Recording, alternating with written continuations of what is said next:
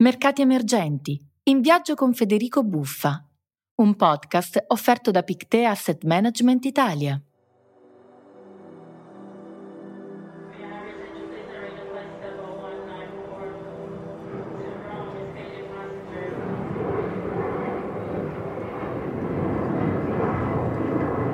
È proprio quando credete di sapere qualcosa che dovete guardarla da un'altra prospettiva. Magari vi sembrerà sciocco, Assurdo, ma ci dovete provare. E il professor Keating, l'attimo fuggente. Perché ti sto parlando di prospettiva? Lo scopriamo assieme.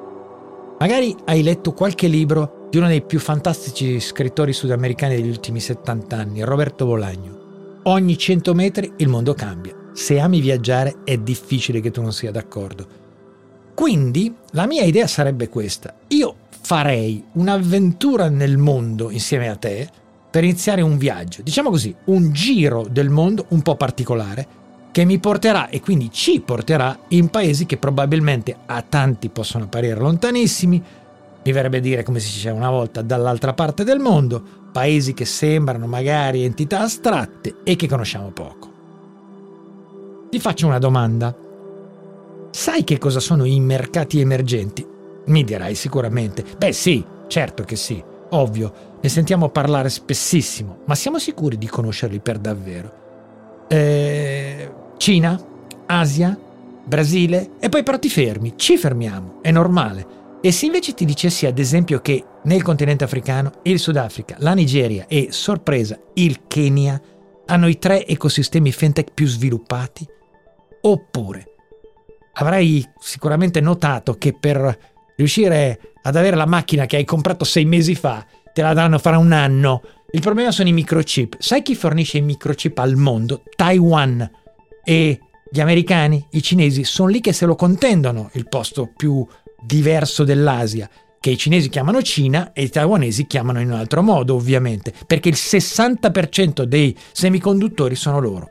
Ecco perché è così importante sullo scacchiere mondiale. Allora, il concetto di emergente Galassia direi affascinante, piuttosto complessa, stati, popoli, culture che sono così simili per certi versi, ma se poi li osservi dall'interno invece hanno tante peculiarità, tanta storia, tanta tradizione, tanto sviluppo, con caratteristiche diversissime le une dalle altre, alcune addirittura semi-inimmaginabili. Allora, anche perché, diciamo così, non dimentichiamolo, questi mercati che chiamiamo emergenti è da mo' che sono emersi, con un percorso diciamo piuttosto costruito e definito, un percorso che a volte riguarda addirittura o ricorda, te l'avranno detto mille volte, l'araba fenice, cioè l'uccello mitologico che risorge dalle proprie ceneri. Non a caso il concetto di emergente è piuttosto fluido e dinamico. Non sono qua per una lezione di storia, però a voler ben guardare il concetto di mercato emergente potrebbe avere anche 2000 anni. Infatti è nel corso dei secoli che molti paesi hanno più volte cambiato l'etichetta, quindi si passa da emergenti a emersi oppure da emersi ad emergenti. Le economie che oggi considereremmo emergenti non sono necessariamente quelle che sarebbero state considerate tali, diciamo, qualche secolo fa. È proprio la dinamica dei momenti che cambia e guarda verso il futuro. Un esempio, la Cina.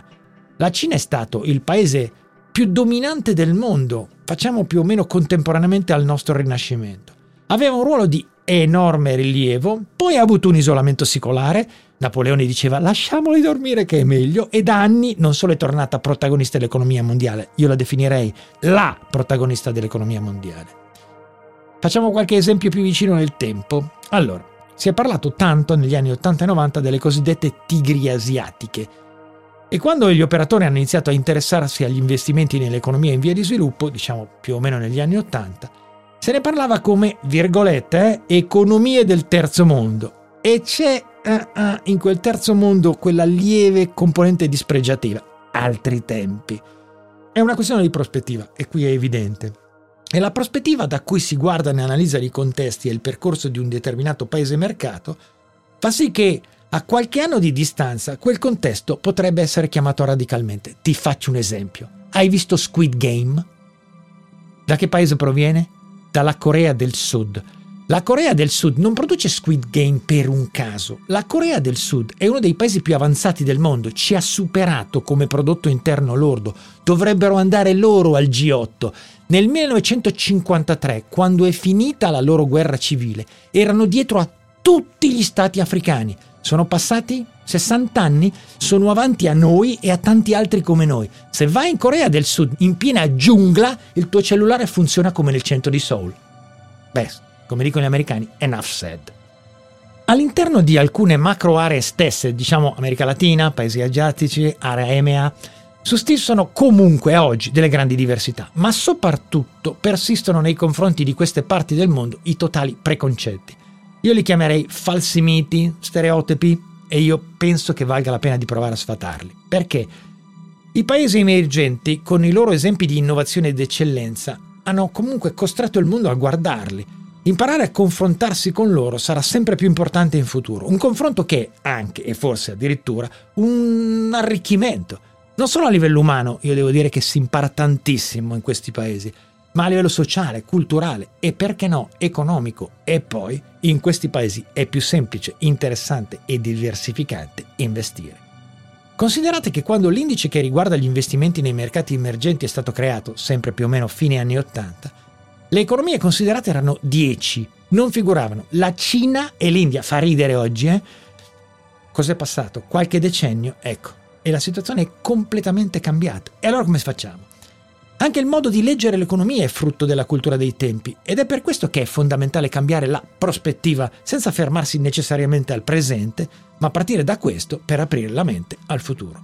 Personalmente sono convinto che una maggior conoscenza determini una maggior consapevolezza Ecco perché in questo virgolettone, eh, giro del mondo, vi piacerebbe raccontare delle storie capaci di andare oltre l'apparenza, spiegando una causa, ma anche un effetto, e cambiare, se non addirittura ribaltare un punto di vista. Immaginare il mondo da un'altra prospettiva, come se il professor Keating fosse qui con noi.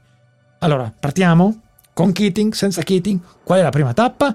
Resta con me e la scopriamo.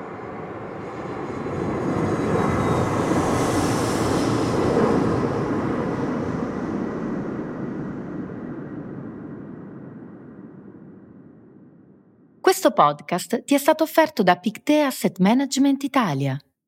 In Pictet abbiamo creduto fin da subito nel potenziale dei mercati emergenti, tanto da aver lanciato il primo fondo dedicato a quest'area già nel 1991. Per chi come noi vuole anticipare il cambiamento e guardare al futuro, i mercati emergenti, ancora poco presenti nei portafogli globali, spesso a causa di pregiudizi ed erronee percezioni, rappresentano un'importante fonte di innovazione e un'area ricca di opportunità e storie da scoprire.